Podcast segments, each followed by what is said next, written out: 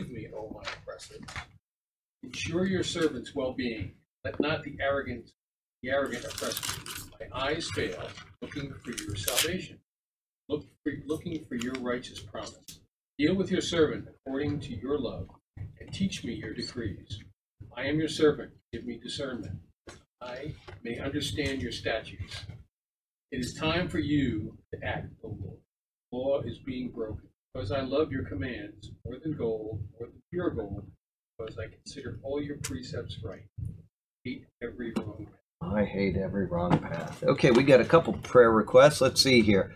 Doe, Doug's wife in Ireland, is going to Dublin for some medical screenings. That's all. I just ask for prayers on that. And Miss Magnuson was in the Pines after getting out of the hospital, and she had congenital heart failure. And so she went right back to the hospital last weekend, and she's been in there.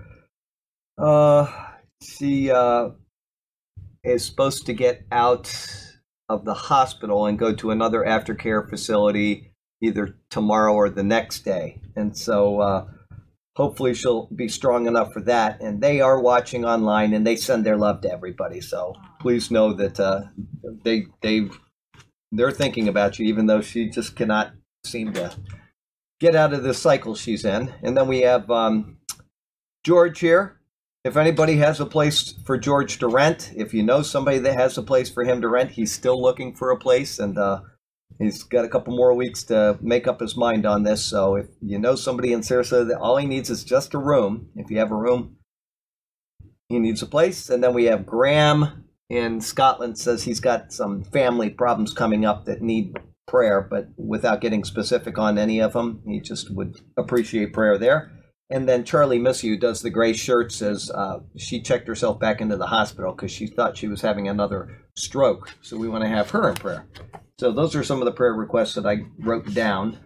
And uh, we'll go ahead and pray about that first. Heavenly Father, we thank you so much for the chance to come into your presence and to be here for this study and to fellowship with other believers. And we certainly pray for these people that. Uh, are mentioned and the other ones that aren't mentioned, you know who they are, Lord. People with all kinds of issues going on. We got one brother that's having difficulty breathing that uh, we would pray that you would be with him and open up his lungs and give him strength on that that aspect. And Lord, uh, we just it's a troubling world that we're living in, and it sure would be nice for you to come and take your people out, but we, we can't expect that. So we have to live within the uh, confines of our bodies and of our troubles. And so be with us through our troubles, Lord. Help us to uh, overcome them if it's your will, and to endure them with grace if it's not, that you would just be with us and help us to do that. And Lord, we thank you. We just thank you for the chance to be here, and we we love you. We, you're so very good to us, Lord God. We love you and we praise you. And we do so in Jesus' name. Amen. Okay, today is the 6th. It's D Day, 6th of June. 75 years ago today, a lot of young men lost their lives in the uh, service of our nation. So we want to remember uh, the people that went before us that have given us the freedoms we have and changed the dynamics of the whole world which we would hope it's for good. There were some bad players that would have done great damage to the world, and they're just kind of a little picture of what's coming in the future. So just have to be ever vigilant. But for right now, we're grateful for the freedoms we have for the people that gave their lives. Okay, June 6 in Christian history, the seeds of evangelism bear fruit in God's time, not man's.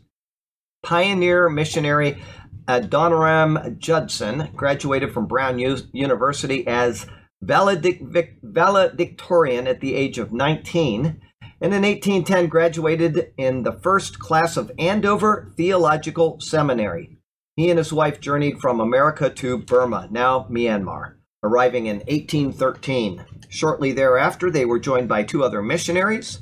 However, after six years of labor, not one Burmese had trusted Christ. Then on June 6, 1819, Judson received a letter from Maung Nao, a Burmese man who had shown great interest in the gospel, but up to this point had not acted on it. The letter read, I, Maung Nao, the constant recipient of your excellent favor, approach your feet, whereas my lord three, uh, i.e., three missionaries, come to the country of Burma, not for the purposes of trade, but to preach the religion of Jesus Christ, the Son of the eternal God, I, having heard and understood, am with a joyful mind filled with love. I believe that the divine Son, Jesus Christ, suffered death in the place of men to atone for their sins.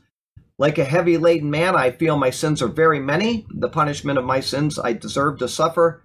Since it is so, do you, sirs, consider that I, taking refuge in the merits of the Lord Jesus Christ and receiving baptism in order to become his disciple, shall dwell one with yourselves, a band of brothers, in the happiness of heaven, and therefore grant me the ordinance of baptism.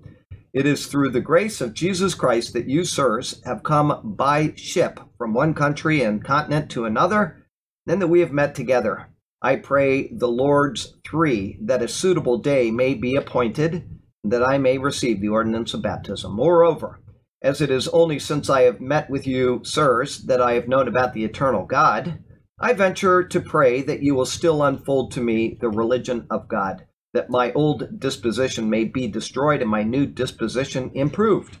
Three weeks later, Maung Nao was baptized, and the barrier of unbelief was broken. What enabled Adoniram Judson to faithfully labor so many years before seeing any fruit? We can see evidence of his motivation in the following lines which he penciled on the inner cover of a book he used in his translation of the Bible into Burmese. In joy or in pain, our course be onward still. We see on Burma's barren plain, we reap on Zion's hill. Today, there are more than 2 million believers in Myanmar, mm. and 40% of the Karen people to whom Adoniram Judson directed his ministry are now Christians. How do you think it would feel to be a missionary for six years and have no converts? It's easy to be discouraged when we do not see immediate results. Like Adoniram Judson, we need to see the big picture. We must remember that sowing is our responsibility, the results are God's. And 1 Corinthians 3 6 says, My job was to plant the seed in your hearts, and Apollos watered, watered it, but it was God, not we, who made it grow. And the, I've met many of those Christians who came as refugees in 2015 to Yep. America Yeah, and godly, wonderful, sweet believers. yeah. Well, we had one in here on church on Sunday, Mm. and uh, she uh, she was it this Sunday or last Sunday she was here. The last Sunday before that, and uh, they she says they still read his translation of the Bible. It's the only one they use for their Christian uh, work. So that's Oddly pretty enough, I saw amazing. a thing on him, this fellow you just read about, Yep, on Facebook uh, the other day. It was just like out of the blue. out of the you know, blue. And, uh, you know, he, he left dejected. He was like, okay, Sure, that was a waste of time. It's like, you know, get- not a waste of time. He's No, got and- two and active boom. people following him right now, or following what he started right now. So okay, we're in one Corinthians ten verse five. Yes. always heard his name pronounced Adonai. Yeah, Adoniram. I don't know. I, I, I don't know. That would be that would be the incorrect because there is no I in Hebrew. It's E. Like uh but anyway. Yeah, the there, Our our Englishization of it would probably be as you said. toward the So- end there, it, it almost sounded like that he was Church of Christ there, said that he received uh, peace or forgiveness when he, when he was baptized. Yeah. That- well, No, well that's yeah, that's that's not it. Obviously you don't need to be baptized to be saved. You're just being obedient to the Lord's command. But yeah, it kind of sounded like that, but that's just excerpts, so I don't know the the whole story, but anyway, we're in 1 Corinthians 10 verse 5. Nevertheless, God was not pleased with the most of them. With most of them, their bodies were scattered over the desert. Okay, this is speaking of the folks in the wilderness wanderings, which we've been going through for quite a while, which ended last week. I mean, the wilderness wanderings ended uh, when the uh, last of the miscreants died and uh, a new generation took forth last Sunday. And so wonderful stuff there. I mean, it's amazing how everything from chapter 13 and 14 has just followed the dispensational model, which here we're talking about that. Okay, 10 5. Despite the Israelites having all of the privileges which Paul mentioned in the preceding verses baptism in the cloud and the sea, the spiritual food, and the spiritual rock, he shows that it didn't profit them at all in their spiritual lives. We would say it didn't profit them diddly. He leads into this with the word but.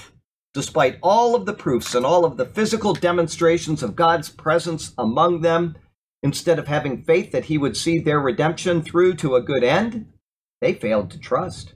What God looks for is faith in Him and His promises. What he got was rebellion and a stubborn, stiff necked attitude. And because of this, with most of them, it says God was not well pleased. Because they lacked faith in Him and His provision, He rewarded them with what they accused Him of. Time and again, the Israelites complained and accused the Lord of wrongdoing. And one example is found, as I was just saying, Numbers chapter 14. It says there, this is this was really the beginning of their downfall. Was Numbers 14? I mean, the spies went in in Numbers 13, but in Numbers 14, it said, well, we'll start in verse one. So all the congregation lifted up their voices and cried, and the people wept that night. And all the children of Israel complained against Moses and Aaron. And the whole congregation said to them, If only we had died in the land of Egypt, or if we had died in the wilderness. Why has the Lord brought us to this land to fall by the sword? that our wives and our children should become victims? Would it not be better for us to return to Egypt? So they said to one another, Let us select a leader and return to Egypt. And they did that and uh, caused them all kinds of grief. But let's see, after this, Moses petitioned the Lord to pardon the people. But there would be a penalty for their lack of faith. This is recorded later in the chapter of Numbers in these verses here, which say, then the Lord said, I have pardoned, but according to your according to your word, but truly as I live, all all the earth shall be filled with the glory of the Lord. Because all these men who have seen my glory and the signs which I did in Egypt and in the wilderness have put me to the test now these ten times, and have not heeded my voice, they certainly shall not see the land of which I swore to their fathers, nor shall any of those who rejected me see it. But my servant Caleb, because he has a different spirit in him, because uh, in him and has followed me fully, I will bring into the land where he went, and his descendants shall inherit it. Now the Amalekites and the Canaanites dwell in the valley. Tomorrow, turn and move out into the wilderness by the way of the Red Sea. So, if you remember what we talked about in those verses, it's really astonishing the pictures that, that come out of those which pertain to our modern world, actually the beginning of uh, Israel's turning away and all the way until our modern times. The Israelites would receive the punishment that they deserved because of their lack of faith. Their bodies were in the wilderness. This was the very thing that they had said would happen, and so their words were used as a witness against them. Despite this, though, there was grace in the sentence.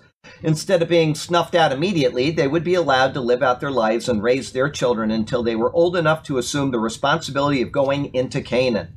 This is detailed later in the same chapter. In Numbers 14, again, we read this. It says, But your little ones, whom you said would be victims, I will bring in, and they shall know the land which you have despised. But as for you, your carcasses shall fall in this wilderness and your sons shall be shepherds in the wilderness forty years and bear the brunt of your infidelity until your carcasses are consumed in the wilderness, according to the number of the days in which you spied out the land, forty days.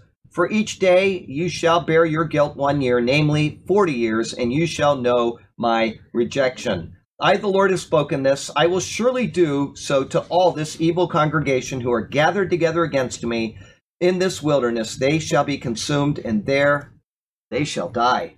So, if you remember, this is the same pattern that was followed by Ezekiel, where he was told to lay on chapter 4 of Ezekiel, he was told to lay on his side for 40 days, the punishment of Judah, and 390 days, the punishment of Israel, total of 430 days. And what did that do? That equated out to a year or a day that Israel was under punishment.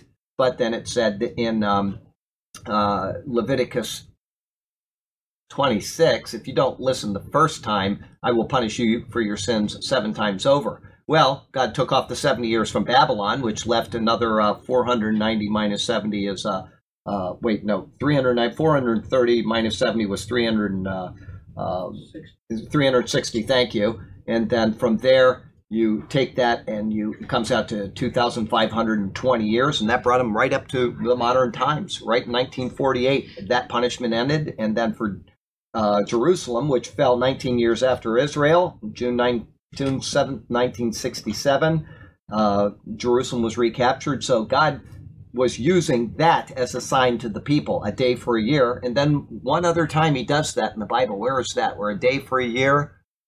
Yeah, a thousand years is as a day. Well, no, I'm thinking of a, a, a pattern where he uses that a day for a year is the sign of Jonah. People say the sign of Jonah is three days and three nights in the belly of the fish. That is incorrect. That is not the sign of Jonah. The sign of Jonah is the preaching of Jonah. Yet 40 days and Nineveh will be destroyed. That's made explicit in the book of Luke. Okay? Yeah, It's hard to tell from the book of Matthew, but when you read the book of Luke, he explicitly says that the preaching is the sign. So it's 40 days and Nineveh will be destroyed. Jesus began his ministry 40 years later. They didn't pay heed and they were destroyed in AD 70. So there you go. That is the sign of Jonah. If you have never heard that before, it is the correct interpretation. You need to get Um, first one about uh, laying on each side. You- that- I did that on Prophecy Update. I think it's number 188. It might be number 88. Anyway, it's I've got it. So if you want to see it, just send me an email and I'll send you the, the link. But it's all there. It comes out 2,520 years, which times 360 days in a um, prophetic year comes out to 907,200 days. So it's 900, and you can take it and just figure it out. It comes right out to 14 May of 1948 and 7 June of 1967. and it comes out perfectly. Do with the calendar. You Huh? have like a different calendar. No, no, it, you can't fudge it. It's it's uh, what you're doing is you're using the prophetic calendar, which is a 360 day year. If you use anything else, it'll come out wrong. But yeah, I've got on one of my old updates, and I do it on the board here, so I'll, I'll send you the link. Anyway, so those are some of the times that we see that 40 days a day for a year for Israel, 40 days a day for a year for uh, the sign of Jonah, and then the same thing with a day for a year in Ezekiel 4. But uh, and there may be one other, but I don't think so. I think those are the three that are in Scripture. But um, let's see here. In the end, only two of the 603,550 registered males, excluding Levites, because they were registered, but they were registered separately, who were of fighting age, were permitted the honor of entering the promised land. Figuring in the women, well over a million people would die as they wandered through the wilderness. Such was the pride for lacking faith and rebelling against the Lord. Life application here God asks for faith in his faithless creatures, and so a little bit will do. He asks us to trust him even when times seem out of control. I can tell you that Miss Magnuson, she is always talking about the Lord. Even when she is laying there and she's feeling miserable, she's saying how good God is. So, and I just uh, got an email from Sergio just before we started. He's uh, visiting his grandmother right now. I won't say where, but they're they're uh, doing some visiting, and he said his grandmother is just the same way, always just bringing up the Lord again and again and again. So they're they're in difficult times, difficult circumstances, and yet these people are showing faith. Um, if we truly believe that He will fulfill His promises, we will continue to trust Him and to praise Him each step of the way. With this, He will be well pleased. That's all that we can give God. You say, I love God, right? A lot of people say they love God, but which God? All right, so you have to f- have faith in who the real God is. So when you think about it, everything comes down to faith. Everything that is based on rewards. If you say, I love God and it's a different God, hey, you're not getting a reward for that. You have to have faith in the true God, then your love will be applied. So eh, i- it goes with everything that you do. If you give money to a church, if you uh, help somebody across the street and you're not doing it in faith that you're pleasing to the Lord, no reward for you. That's just the way it is. Just think of the uh, soup Nazi on Seinfeld. Well, no reward. For, yeah, no soup for you. No reward for you. That's it. Okay, 10 6. Now, these things occurred as examples to keep us from setting our hearts on evil things they did. All right, a little different with this one. now these things became our examples to the intent that we should not lust after evil things as they also lusted. Says the same thing, just a little uh, more forceful with this this one. Okay, now these things is speaking of those with whom God was not well pleased. They had seen the miracles and had been sustained by God's gracious hand. And yet they rebelled in various ways, which Paul will explain in the verses ahead. Because of their rebellion, he noted in the previous verse that their bodies were scattered in the wilderness. It is all of this that he is referring to as examples. the word translated as examples is the Greek word typoi. It could be referring to either pictures of Christ and thus be translated as types or foreshadowing events, or it could be translated as examples and thus be referring to the scattering of the bodies based on rebellion. As he hasn't yet explained the examples which caused the deaths, some scholars insist that it is speaking of the pictures of Christ. However, because he just mentioned the deaths of the people, and he will continue to explain that, others insist that this is what he's referring to. The word typoi or T Y P O I. You can see it's the basis of our word type. That's right. Okay, there's no reason to assume that he isn't speaking of the entire process, though. The types of Christ and their subsequent rejection led to the deaths of the people. And this is exactly what's going on, as we've seen in all of our number sermons. Some things picture Christ, some things picture what happens to Israel because of their acceptance or rejection of Christ. Everything is type and shadow. Everything. There's not a word that we have gone through in these number sermons that don't, or in the Genesis or Exodus or Leviticus sermons. All of it keeps showing us type. Yeah, it just keeps showing us Christ. All right. Either way, Paul's continued statement in this verse is that we should learn that we should not lust after evil things as they also lusted. If we have been redeemed by Christ, then we should follow Christ, trust Christ, and fix our eyes on Christ. It makes no sense to call on Christ and then to ignore the very salvation that he has provided. Life application, the Old Testament is often overlooked by many Christians, and yet it is not just Christians. I mean, pastors never read it. I, it's, it's just overlooked, period uh, except maybe the Psalms. You know, I, am having a bad day. I think I'll read one of the Psalms, and that might be their whole uh, experience in the Old Testament. But um, uh, and yet, it has been given to show us the logical progression of redemptive history as God slowly reveals Himself and His plans to the people of the world. The Old Testament allows us to know where we have been, where we are going, and the pitfalls to avoid in our walk. So read your Old Testament. Know your Old Testament. I am very, very close to being done with my second time through the audio Bible. And that's, you know, like I say, I don't, I drive very little and it'll be two times in less than a year because I started August last year and I'll probably be done this month. Maybe. Yeah, I'll definitely be done this month. So you got a couple times a year, you're just driving around doing that. And I can't wait to get back in the Old Testament because I'm in the new and I just, I'm excited because I'm seeing things in the new that are revealed in the old. And so every time, and when I do my daily reading, I'm in one book in the morning, I'm in one book in the afternoon. They're in different parts of the Bible. And I'm always excited about getting done with that and getting back to where I was because it's just, it's a never ending cycle of fun. But, um, uh, it's just the way it is. I mean, read your Bible, know your Bible, love your Bible. Did I what? Did you have uh, Tiffany on talking? No, not yet. You need to go back and listen specifically to that. I have many times, and I'll continue to do that. 10 7. 10 7 it is. Do not be idolaters, as some of them were. As it is written, the people sat down to eat and drink and got up to indulge in pagan revelry. Okay, mine says rose up to play. All right, 10 7. In the previous verse, Paul spoke of lusting after evil things. Continuing on, he next warns against becoming idolaters, as some of them were, as were some of them. The very people who had been redeemed from the bondage of Egypt and who had seen the marvelous works of the Lord fell into idolatry. Think of it. You're brought through the Red Sea. You see the wall of water on either side. You see the Egyptians destroyed. A couple days later, you're complaining. And you do this for a whole year. You see the Lord give the Ten Commandments up on top of Mount Sinai, you see the consequences of disobeying the Lord. It just goes on and on. They saw these things, and yet they rebel against the Lord. Rather than honoring the Creator, they worshiped before the created. This account is found in Exodus chapter 32. Here's what it says there, which you probably already know what I'm going to read you. But now, when the people saw that Moses delayed coming down from the mountain, the people gathered together to Aaron and said to him, Come, make us gods that we that shall go before us.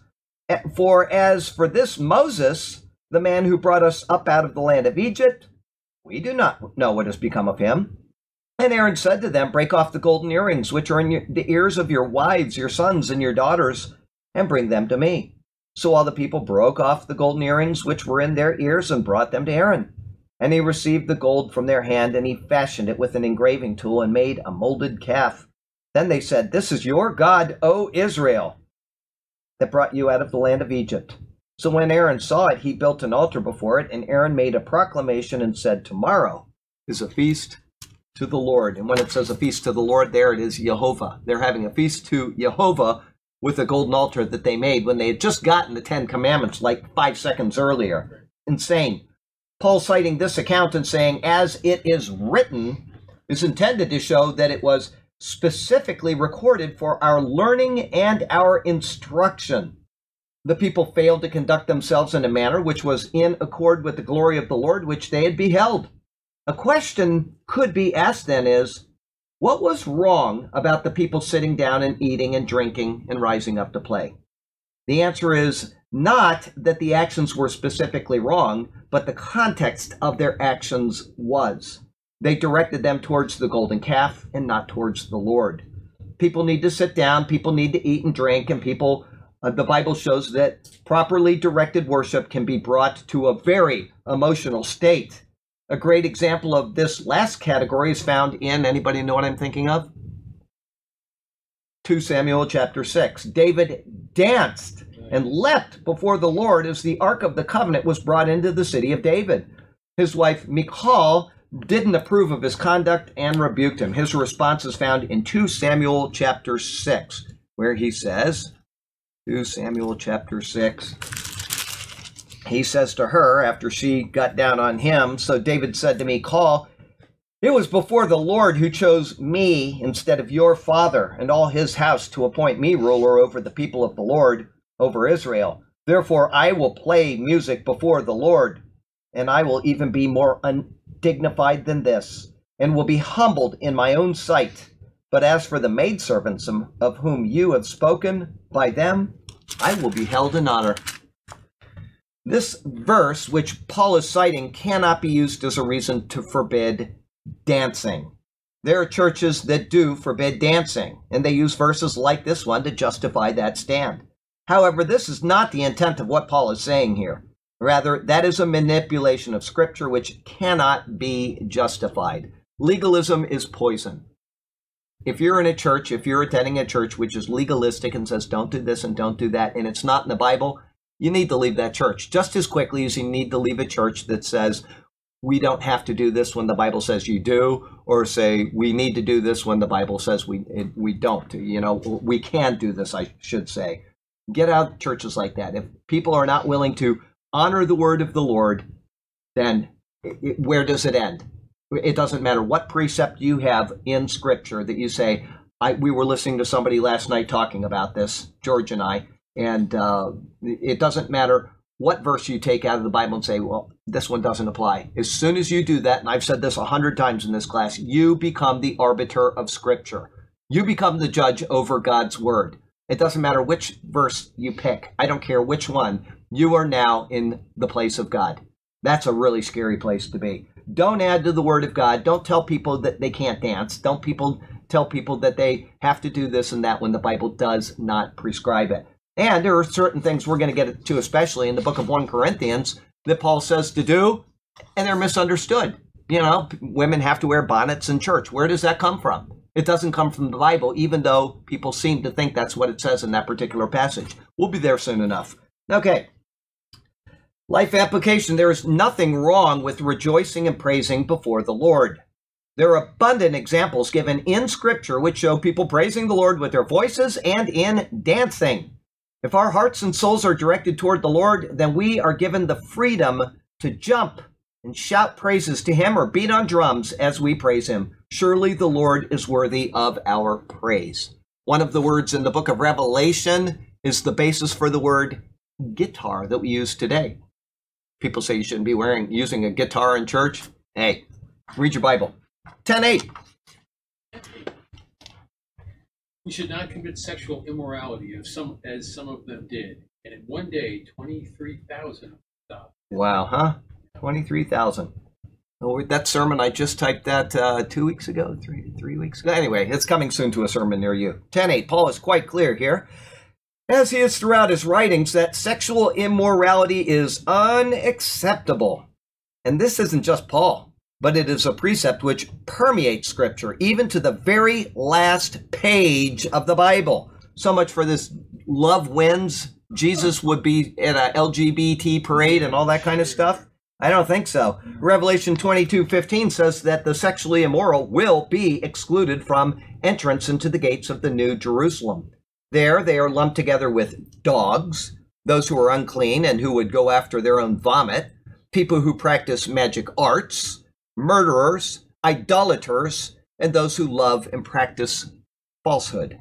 In other words, sexual immorality is not an acceptable part of a Christian's walk. In today's world, this seems almost foreign to us. Even churches allow the most sexually depraved of people to participate in their services and excuse it by saying that God would want them to be happy. Happiness is irrelevant. What matters is obedience to the Lord. As an example of this, Paul goes back to the account of the Baal of Peor in Numbers 25, verses 1 through 9. There it says the Lord's anger burned against them. It was an incident that they were reminded of later in Numbers and then in Deuteronomy before entering into Canaan. They will continue to be reminded of it in the books of Joshua, the Psalms, and Hosea. Likewise, Paul reaches back to it. There's one more place in the New Testament where it's referred to. Anybody? Begins with an R and ends with Evelation. The book of yes, the book of Revelation. Very good. Um, and Hosea. Likewise, Paul reaches back to show the severity of the judgment for what occurred. He says that in one day, 23,000 of them died. It was a huge price to pay for the faithless actions of the people. As a note concerning this, Numbers 25 9 places the number at 24,000 instead of 23,000. There have been several suggestions as to how the numbers can be reconciled. It is possible that 23,000 were killed by the plague which resulted, and the other 1,000 were killed by those who defended the Lord's honor by using the sword against their own countrymen. This will all be recapped in the sermon, so if you're going to watch the sermon, you can take a break for the next two minutes.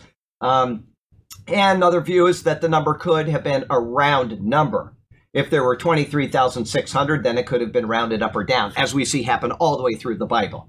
Another explanation is that 23,000 fell in one day, as Paul says, and the other thousand died the next day. Okay? The most probable is that Paul was referring to those killed by the plague only and not those killed by the sword, thus showing the severity of the Lord's judgment. If this is the case, then it was a tradition handed down in the society and not something specifically recorded in Scripture. The main issue, though, is in regards to sexual immorality.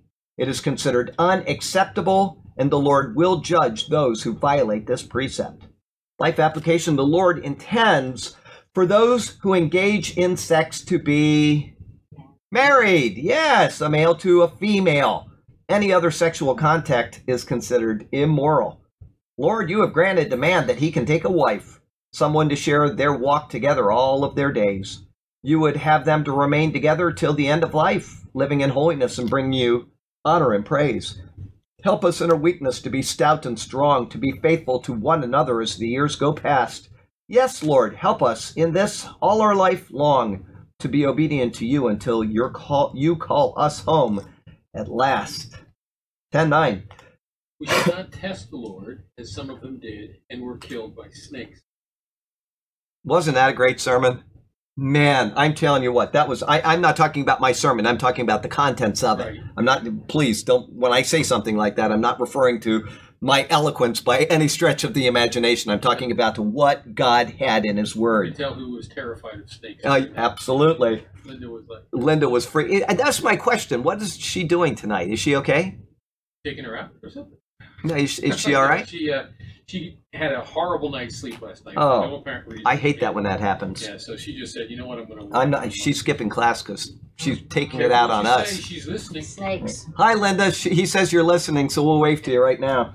Okay, the words in this verse continue to refer to the wilderness wanderings of the Old Testament between the Exodus and the arrival of the Israelites in Canaan. During that time, this is recorded in Numbers 21. Okay, we, we're still in Numbers 21 right now. We'll be finishing that this week, but what, what a chapter of Scripture. I'm telling you what, these past two sermons, the information in there is literally astonishing. I just it, it makes my heart just sing thinking about what the Lord tucked away in there. Then they journeyed from Mount Hor by the way of the Red Sea to go around the land of Edom, and the soul of the people became very discouraged on the way. We explained why that was. And the people spoke against God and against Moses. Why have you brought us up out of Egypt to die in the wilderness? Repeating the faithless words of their faithless fathers. For there is no food and no water, and our soul loathes this worthless bread. So the Lord sent fiery serpents among the people, and they bit the people, and many of the people of Israel died. Wow, what a passage. Oh, God had time and again provided for the people and demonstrated his care of them. He sent the angel of the Lord before them to lead the way and to ensure their care. However, the people spoke against God and against Moses. In this, they were showing a willful disregard of God's care for them. Paul's words, though, tie this account to Christ. Nor let us tempt Christ. It is another implicit reference to the deity of Jesus. His presence was there with Israel in the wilderness. If this was Jehovah, as it says it was, and yet Paul now identifies him as Christ as he does, then the connection is obvious. Jesus is Jehovah incarnate. How people like the JWs can't get this, I don't know. They're reading the same book, and it's just like they have the same blinders as the Jews over their eyes about who Jesus is. Once again, George and I last night were watching. I, you know, I, I watch it from time to time because I need to remind myself. But uh, it's the forbidden passage of Scripture, Isaiah 53 and it's the the Jewish guy in Israel. He goes out and he talks to Jews on the street, and he reads them Isaiah 53, and he says, you know, this is Isaiah 700 years before the coming of Jesus, and he says. It says in Daniel 9 that this had to be fulfilled before the destruction of the second temple. And they are listening. Some of them are very, very interested. And then he gets to the part that, guess what? The Gentiles have believed this now for 2,000 years, and you can watch their faces completely closed down. They don't want to hear that word. It's just like we saw in the book of Acts when Paul was speaking. I'm sending you far off to the Gentiles, and the people went crazy, throwing sand up in the air, pulling out their hair, and tearing their garments. As soon as they hear that God would have salvation go to the Gentiles in any way, in any way, shape, or form, but there were there was one guy that seemed to respond very positively, but most of them did not want to hear it. They listened. They were like, "Wow, that's amazing." and then you bring in the fact that the Gentiles believe this message, and they just you can see their faces tense, or they look away, or whatever. They just like my dinner uh, Wednesday. Your dinner? Oh boy, I bet. Oh, yeah, you get that. You know, they just they don't want to hear that they are not the chosen people. And as Jim said are. wisely, chosen for what? If you're the chosen people, what are you chosen for? Give us an answer. And they are the chosen people, but they can't give an answer because the answer is Messiah. That's why they were chosen, is to usher in the Messiah and to have him return to them. But they've missed the entire point of who he is. So it's very sad. It breaks my heart. Last prayer every night is for Israel. Anyway, um, he demonstrated that. Paul's Paul uses two different words here for tempt. The first is eper, ep, ekperazomen. It is an important compound which means to tempt out. In other words, to try to the utmost. It is used only three other times in the Bible in Matthew 4 7, Luke 4 12, and Luke 10 25. Each of these was a tempting related to Christ. Twice it is quoted by Jesus during Satan's tempting of him, and once by a lawyer of the law. To tempt, when applied to man, involves inducing him to sin. When it is applied to God, it carries a different signification that of trying his patience and provoking him to anger. This is what is being conveyed here by Paul. The people tried the angel of the Lord's, meaning Christ's patience, and suffered the consequences of their attitudes. We are instructed to not so tempt the Lord's patience now. He is the same Lord, eternal and unchanging. Our rebellion can only be met with his hand of discipline. Now, as I've said in the past, before I go on, Israel is used as a type of individual salvation. There's individual Israel, there's corporate Israel. I'm not talking about individual Israelis. They can be saved and they can be lost. Not all Jews are saved. That's obvious, okay? But Israel, God will never reject Israel. He has made a promise to them, He has made a covenant with them. That is exactly what God has done in Christ in the new covenant. If we come to Christ in faith, we are saved. God will no more give up on us and our salvation than he will give up on Israel. If you believe that you can lose your salvation, Okay, if you're a Wesleyan Arminianist, as lots of people are in this world, they believe you can lose your salvation. You are completely deluded. You have completely misunderstood the grace of Jesus Christ. And I don't understand how anybody can come to that conclusion because Israel is a picture of what God is going to do in the new covenant. Yes, individual Jews are lost, but Israel will never be rejected. Yes. Not only that, but they have to be the most miserable of Christians. I'm telling you, Every day, Miserable. You get up. Am I saved? Am I saved? Did I lose my Am I gonna have to salvation? repent again? Yeah, or you got to check with your pastor. He's the guy that'll let you know. Yeah. You know, it's bondage. That's all it is. That's all that somebody would teach you. You can lose your salvation, or you would believe that is because you want to be in bondage. That's that's the only reason why somebody wants to be under the law wants to be in bondage. Because anybody that would hold to one of those attitudes, one doesn't understand grace and they want to be in bondage. Yes. Same with the Catholic Church. Same thing with the Catholic Church. Exactly. That's exactly right. They Don't have works. Yeah, it's all works. Everything. The Catholic Church is plus. It's Jesus plus Mary. It's grace plus works. It's this plus that. Everything that they do has a plus to it. Everything. There's nothing that you will find doctrine wise in the Catholic Church that does not have a plus on it. It's all about works. It's all about adding something on to what God has done. Yes. Stay one with Yeah. the church above God. Yeah, it's the church above God. It's the Bible plus the edicts of the church. Everything is plus. He Yeah, said if that's you right. don't belong to the church, you can't be saved. That's right. That's exactly what Mel Gibson believes. Okay, so life application. The warnings of the New Testament aren't given for us to ignore. How often do we hear Christian friends around us complain about how their life is going, and yet we see that they have not been faithfully following the Lord?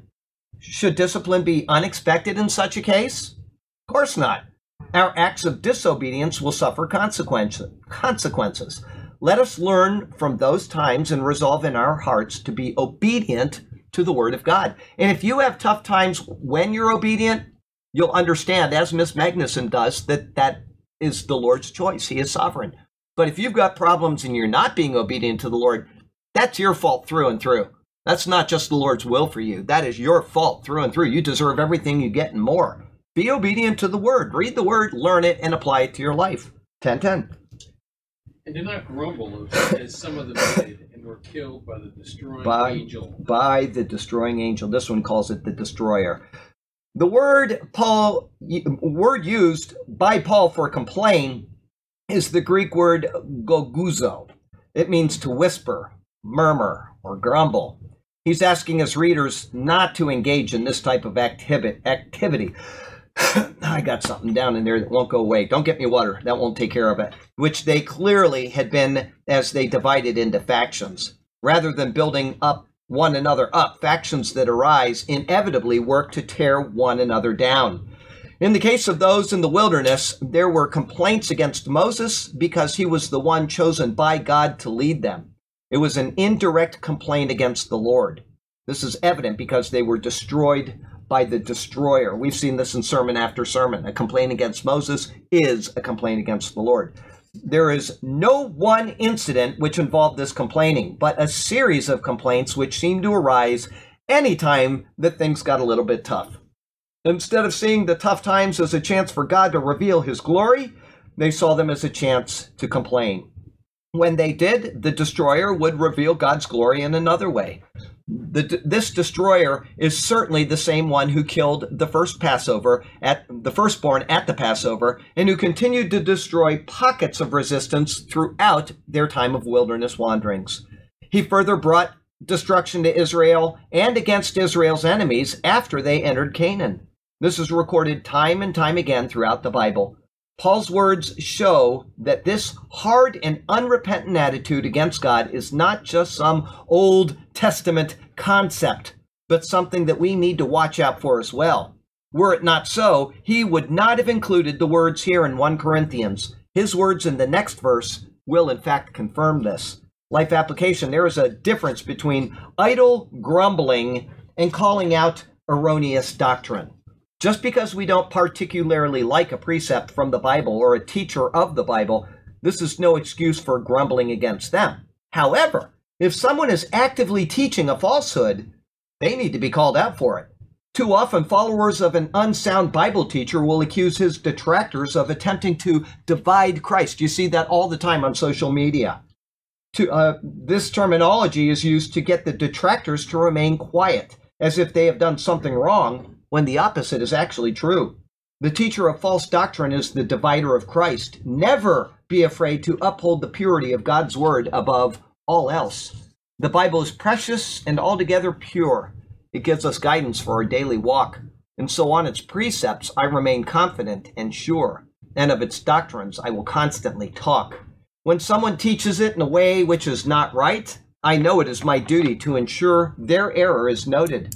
It is too precious to be treated with contempt or spite, and it should never be mishandled or misquoted.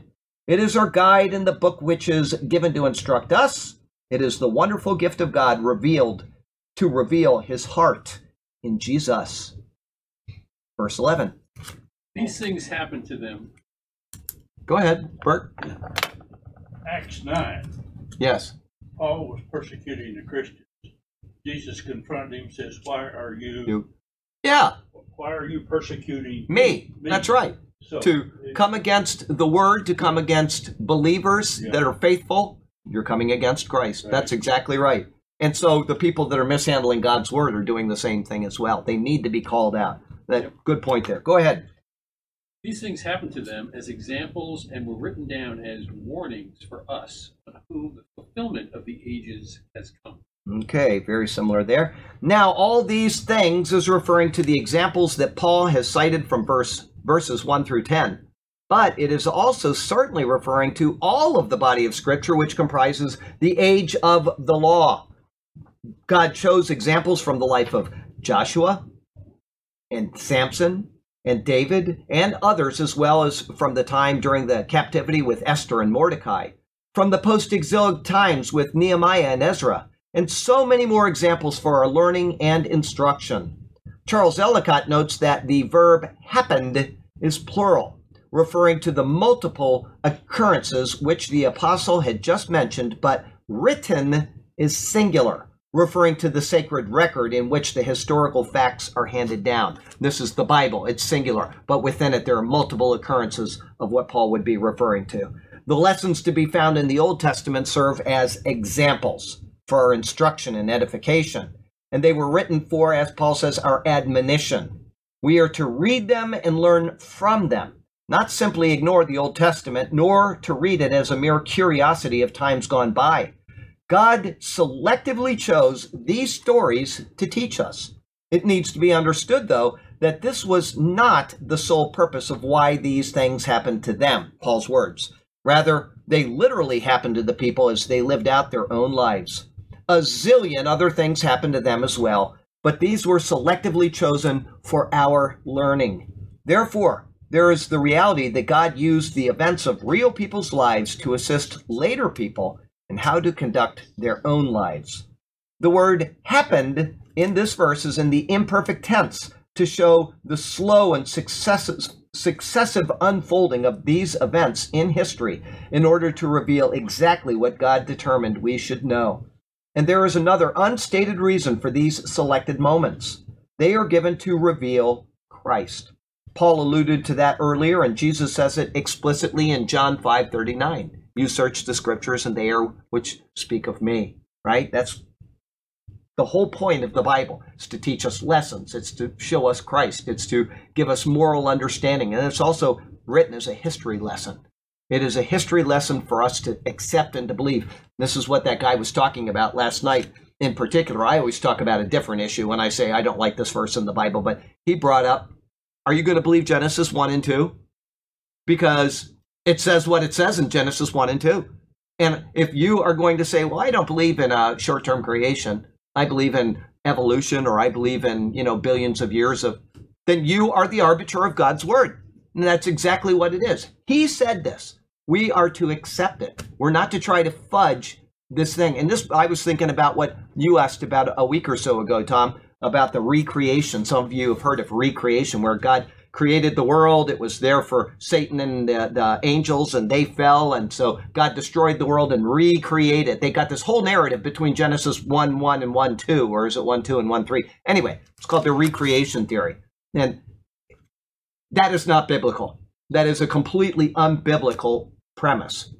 Okay? One, it's not in the Bible. Everything that is there is inserted into those verses. It's something that people will do. And why did that come about? Does anybody know? Don't say it because I talked to Tom about this last Sunday or uh, Saturday, but does anybody know why the recreation theory came about? That was to defend against the, Short term creation. right, That's exactly it was to defend against short-term creation. This guy back in the 1800s came up with this theory of recreation because he didn't want to look stupid around the Darwin evolutionists. And so he said, "Well, we know that the universe is billions of years old. It's been proven, and so we have to come up with some story to justify this." And he came up with this. I think it was a Presbyterian minister. Anyway, don't believe it. If you believe that, please don't email me about it with your proof.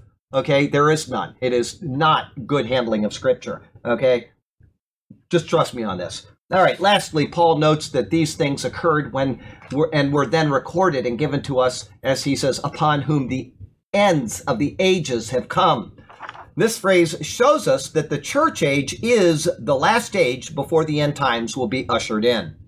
The previous dispensations were leading to Christ. Christ has been revealed. And now that he has been revealed, we are living in his age of grace. Everything has worked in the past to bring us to this point in history, after which will come the tribulation period. Paul goes to great lengths in the book of 2 Thessalonians to show us that this is true, and also to prove that pre tribulation rapture is correct. It's right there in the book of 2, 2 Thessalonians. If you can't figure it out, email me. I'll send you the link to the prophecy update I did on the timing of the rapture, or I'll send you the notes. It's quite obvious the timing of the rapture. The sequence of events then is one, the rapture, which ends the church age. Two, the tribulation period, where the world will be judged for rejecting the grace of Christ. And three, the millennial reign of Christ. The fact that the church age has lasted 2,000 years shows us the great harvest, which has been ongoing during all of that time. When it ends, the world will be ripe for judgment. Why? Because they have rejected the very words that we are now looking at. Examples for our learning and our admonition. Life application. Don't just pick up the Bible and flip through the pages for something curious to read. Rather, pick it up and read it with fervent desire to know Christ and to learn from the past. Speak loud so they can hear you. But you aren't gonna like this, but I'm gonna say it. Go ahead. I like how you say look for Christ in all the Old Testament scriptures. He's in he's in all the He's there. passages. Okay. The two on the road to Emmaus. Right. When Jesus talked to them, he said he began at the the Moses and the prophets, Right. and in all the scriptures concerning himself. Self. That's so right. that proves your your teaching is right. You Okay. look for Christ in all the scriptures. He said he, he said it right there. He says it right there. So why wouldn't I like that? I don't know. Sometimes you don't like to be praised, but I think. Oh, I see. Yeah, no, yeah, no. Well, as long as in, it's in line with the word, I'll take it. Okay, yeah, yeah, I thought you were saying you were going to say something which you disagreed on, and I was getting ready to tear into you, but apparently I don't have to. Thank you, Burke. That was very nice of you. Yes, that is the road to Emmaus shows us exactly that. He said it in John five thirty nine, and he said it to the two people. Everything, starting with Moses. Moses is the first five books of the Bible. Every single word of those first five books of the Bible points to Jesus. All of it. Okay, good. Good job. 10 12. um, I was chuckling. It wasn't for anything you said. I got a text from Linda saying, I'm waving back. Oh, Linda's waving back. Hi, Linda. Okay, 10 12. As well. So, if you think you are standing firm, be careful that you don't fall. Yeah, isn't that good war- warning for all of us? I mean, Yeah. literally. Oh, I'm I'm do- I'm in tight with God today. Yeah, that's as, as sure as you say that something's going to happen that's going to prove it's not true. There's no reason at all to assume that Paul is speaking about a loss of salvation here. None, because I've had people email that particular verse to me. Okay, he has been using lessons from the Exodus and the wilderness wanderings to show that the people lacked faith in God's continued hand of support for them. They failed to trust that what he started, he would also see to its completion. They had Moses to lead them, and yet they failed to trust him. They had the cloud and the pillar of fire there as a display of God's glory, and they failed to acknowledge that he was there with them. When they became needful, they were given manna, water, and quail, and yet they failed to trust that God would continue to meet their needs as time passed. They had seen the destructions of the armies of Egypt, and yet they feared going in to possess the land of Canaan. On and on it went, a lack of faith leading to times of judgment. Even Moses, because of his actions, was excluded from entering the land of promise. These people, with the evidence right before their eyes, fell into disbelief time and time again. Paul admonishes us to be more stout and steadfast in our faith and practice. We have the truth that Jesus Christ has come in the flesh. We have the complete Bible given to us for our instruction and growth. We have promises in the Word which show us that even death cannot separate us from the love of God which is found in Christ Jesus. And yet we allow our faith to become weakened through temptation, through privation, and through neglect of meditating on His Word. At these times, we aren't going to lose our salvation. We have been forgiven. Past tense. We have been sealed with the Holy Spirit. Past tense. We are seated with Christ in the heavenly places. Done deal. These things are told to us to remind us of this and to keep us from falling. And yet, from time to time, we hear of a great preacher, teacher, or Christian professor falling into sin, maybe adultery.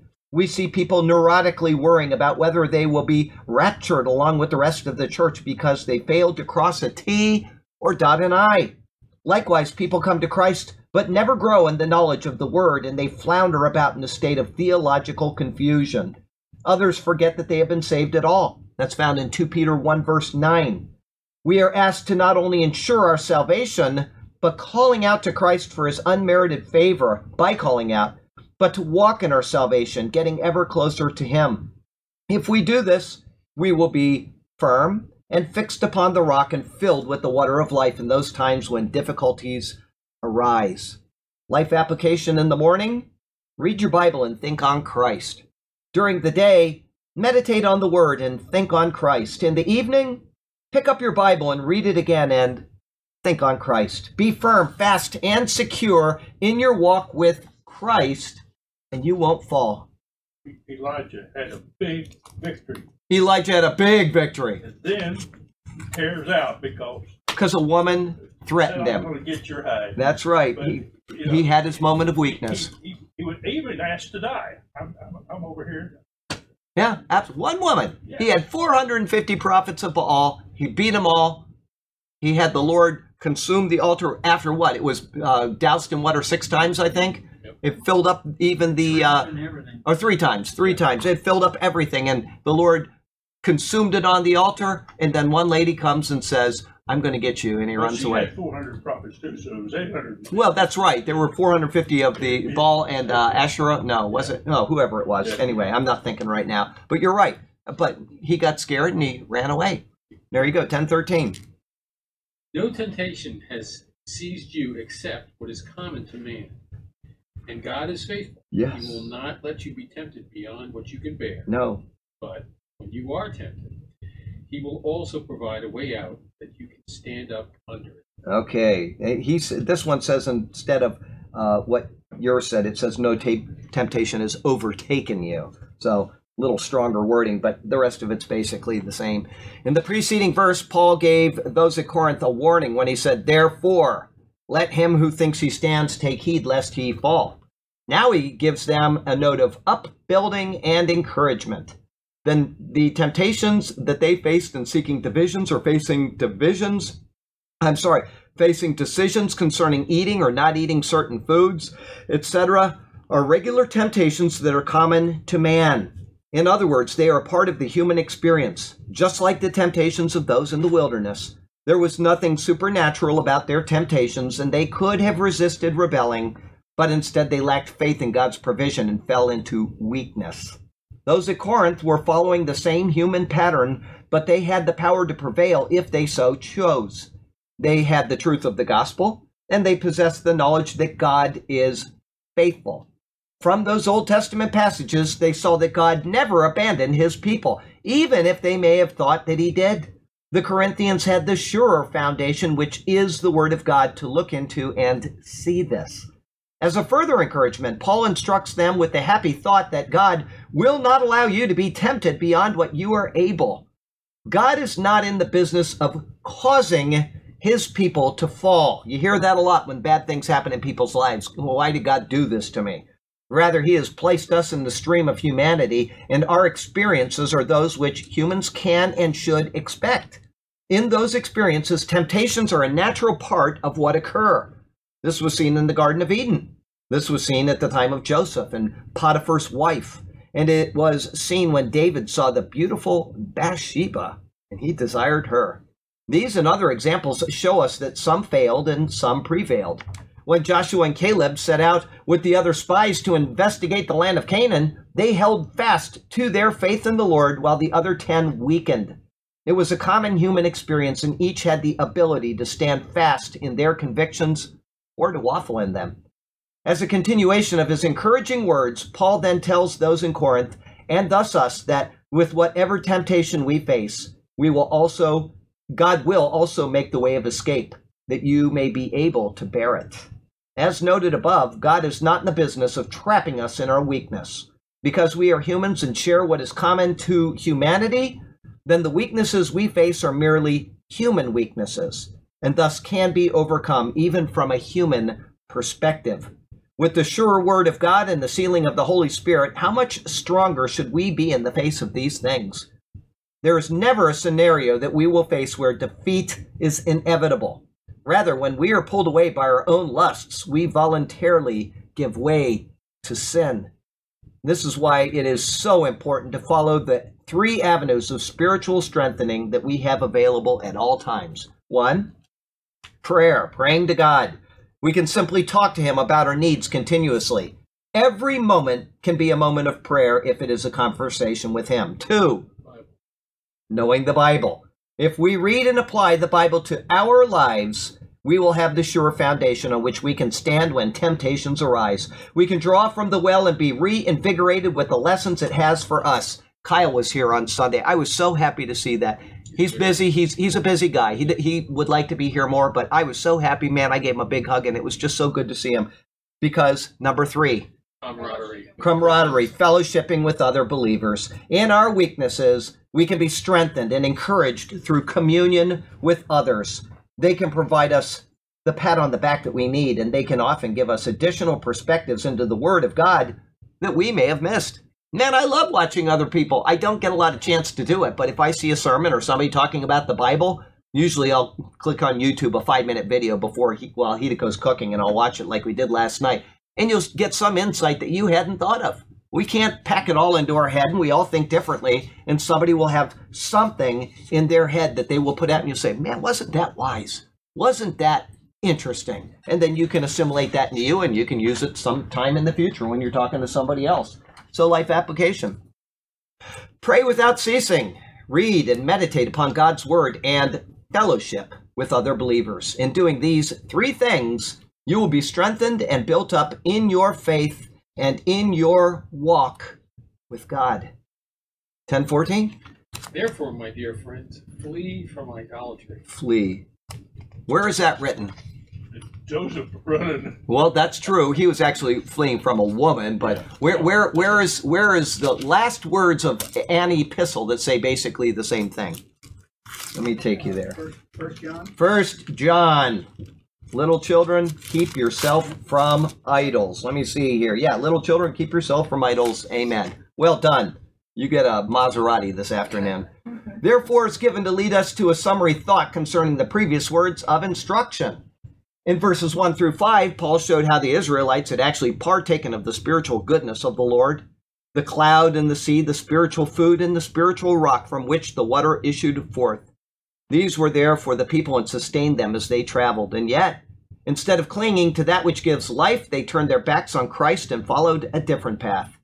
In verses 6 through 10, we were shown that some fell into idolatry, some into sexual immorality, some into tempting Christ through their speaking out against him, as if he were incapable of properly providing for them. and some merely complained about their circumstances instead of being grateful for his provision. Paul showed that their lives were given as examples for us to learn from. He also instructed us that we should take heed of these things because we all share in humanity and are susceptible to falling as they did. But in a note of encouragement, he said that God will always provide a way out when we are tempted. This is where his thoughts have led to, and they bear directly on his previous discussion about foods sacrificed to idols, which was seen in chapter 8. Nothing is diverted from. We're still on the same topic, even though we've forgotten about that two chapters ago. Eating foods is a neutral matter, even food sacrificed to idols, because idols are. Nothing in all the world. That's right. They're worthless. However, idolatry is harmful and sinful. It is also tempting and destructive, as his examples have shown. Idolatry leads to barriers between God and us, and it destroys our intimate fellowship with Him.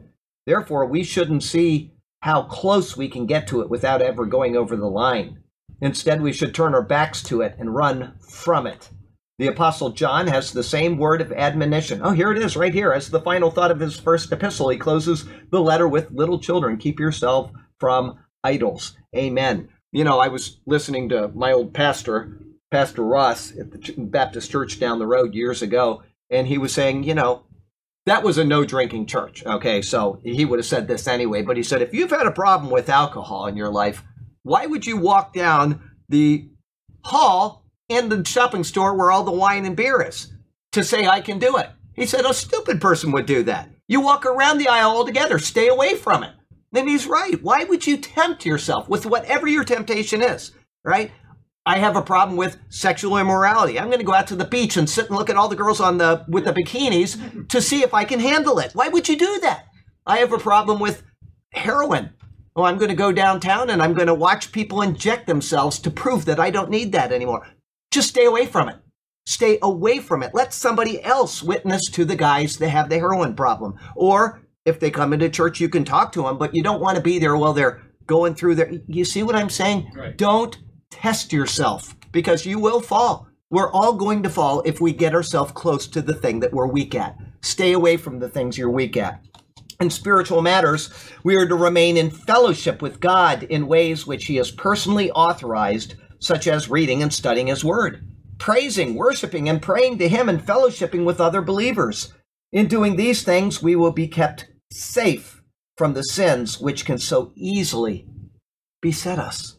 Life application. An idol is not necessarily a piece of stone, wood, or metal that is set up to worship, but rather it is anything which replaces devotion to God in our hearts sex, money, overindulgence, and so on are things which tear. So your example of Joseph running from Potiphar's wife is well stated. Are things which tear our hearts and minds away from the Lord. Let us continually walk with Him and purposefully flee from idolatry.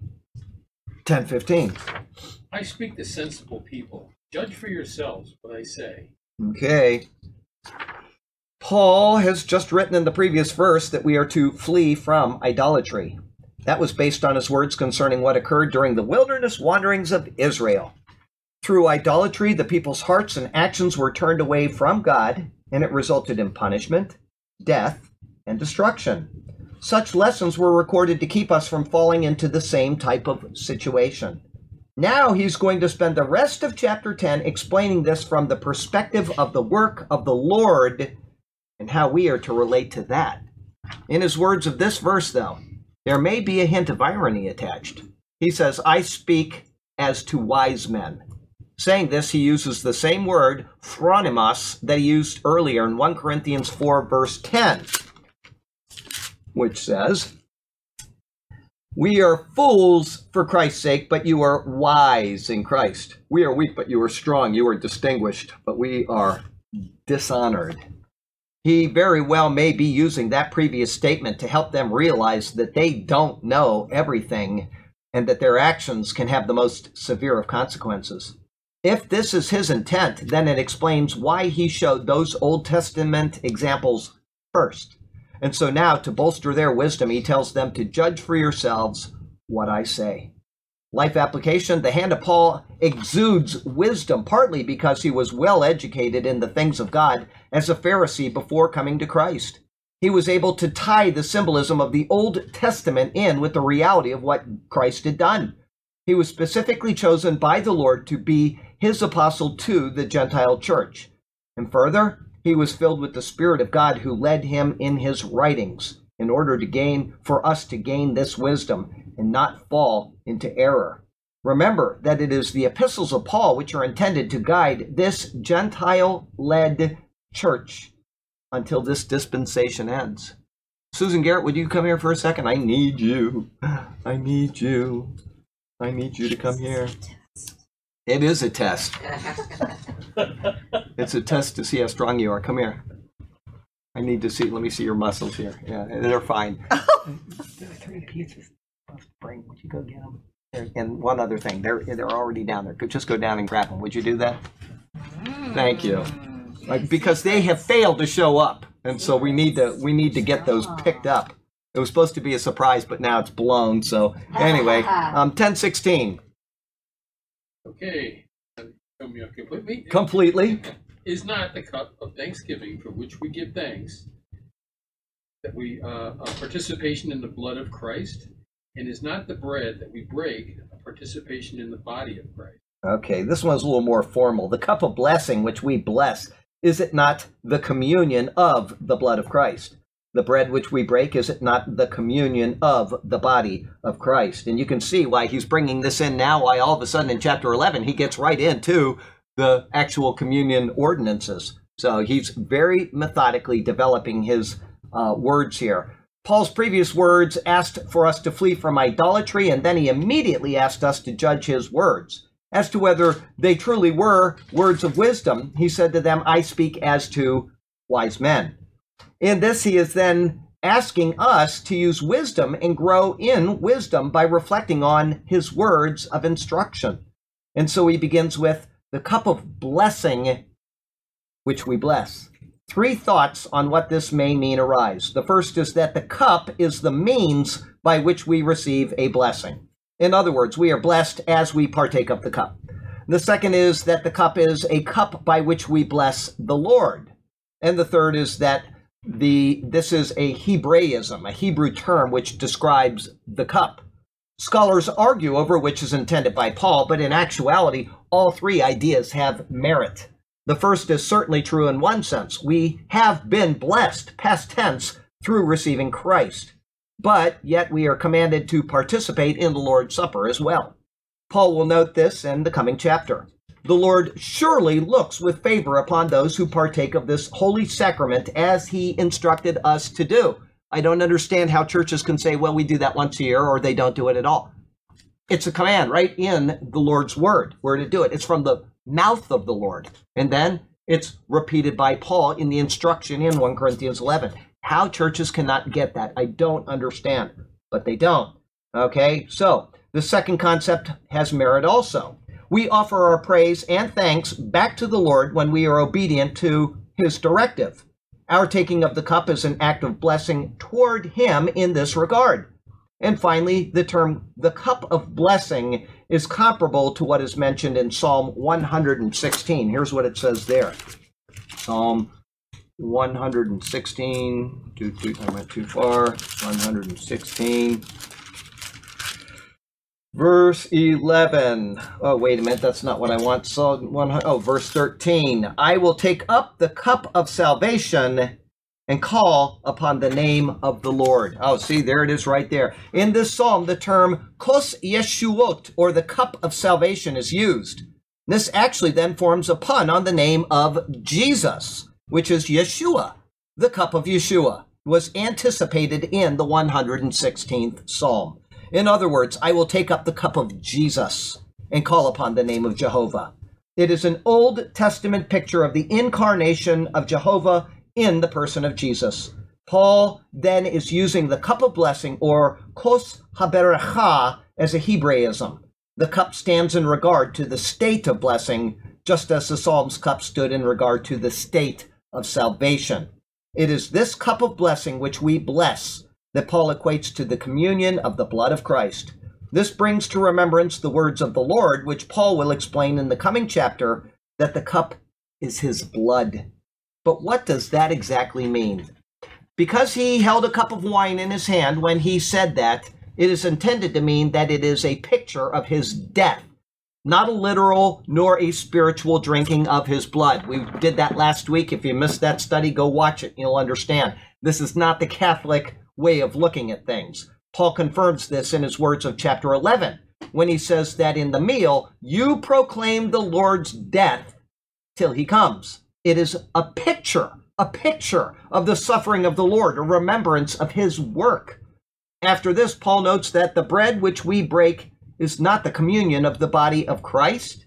Again, this is a pictorial remembrance of the broken body of Christ. Jesus held the bread in his hands and said, This is my body. It is not his literal body, nor is it a spiritual body. Instead, it is a symbolic representation of his death. And in that death, we share the communion. The Greek word for communion is koinonia. It is a participation or a observed a participation or a fellowship in this wondrous act. As Vincent's word study notes concerning the Passover, observed by the Jewish people in, relor- in relation to the Lord's Supper, he says, the Passover was celebrated by families, typifying an unbroken fellowship of those who formed one body with the God who had passed by the blood sprinkled doors. There is no reason to assume that we either literally eat the body of Christ, which is Catholic transubstantiation, nor that we somehow spiritually partake of the blood of Christ, become, becoming sharers in his divine life, as Calvinist doctrine says. When we call on Christ, we are sealed with the Holy Spirit, and it is in that act that we share in his divine life. The cup and the bread, as noted by Paul here, are symbolic representations of that awesome position in which we stand. And finally, there is curiosity by many as to why Paul places the cup first in this verse instead of the bread first, as in other verses it place it. The most likely reason is that Paul took the extra time to deal with and explain the bread, which is verse 17. And so he dispensed with the matter of the cup first. People worry about these things. There's always an explanation. That's it. I will take up the cup of salvation in my hand, and I will call upon the name of the Lord. It is in the name of Jesus where I take my stand. It is in the name of, and in his name I am attentive to God's word. For he is the very word of life, this I know, and in him alone can I live and grow. I will take up the cup of blessing in my hand, and in the name of Jesus will I ever bless my God. It is in his name alone where I take my stand, and in him alone will I fellowship in the path I trod. Heavenly Father, we thank you so much for the chance to come into your presence today. And we thank you for this wonderful word which you have given us and the marvelous things that it teaches us as we seek it out, especially as we go into the Old Testament to understand the New and as we read the New to understand the Old. That's one unified whole of a book of love given to us so that we can understand what you have done for us throughout the years of this world and into the ages to come. Thank you for that, Lord. And Lord, we certainly thank you for Jim, who provided for the pizza tonight. And we ask that you put a big blessing upon his head in the week ahead and uh, let him know that he is loved because of what he did. And uh, we'll have some good food because of it. And we ask that you bless that food. And we thank you in Jesus' name. Amen. Amen. Jim who? Jim, the guy that made the uh, bowl here. Oh. Yes. Okay, so we're going to go to break and we'll say goodbye to the folks online.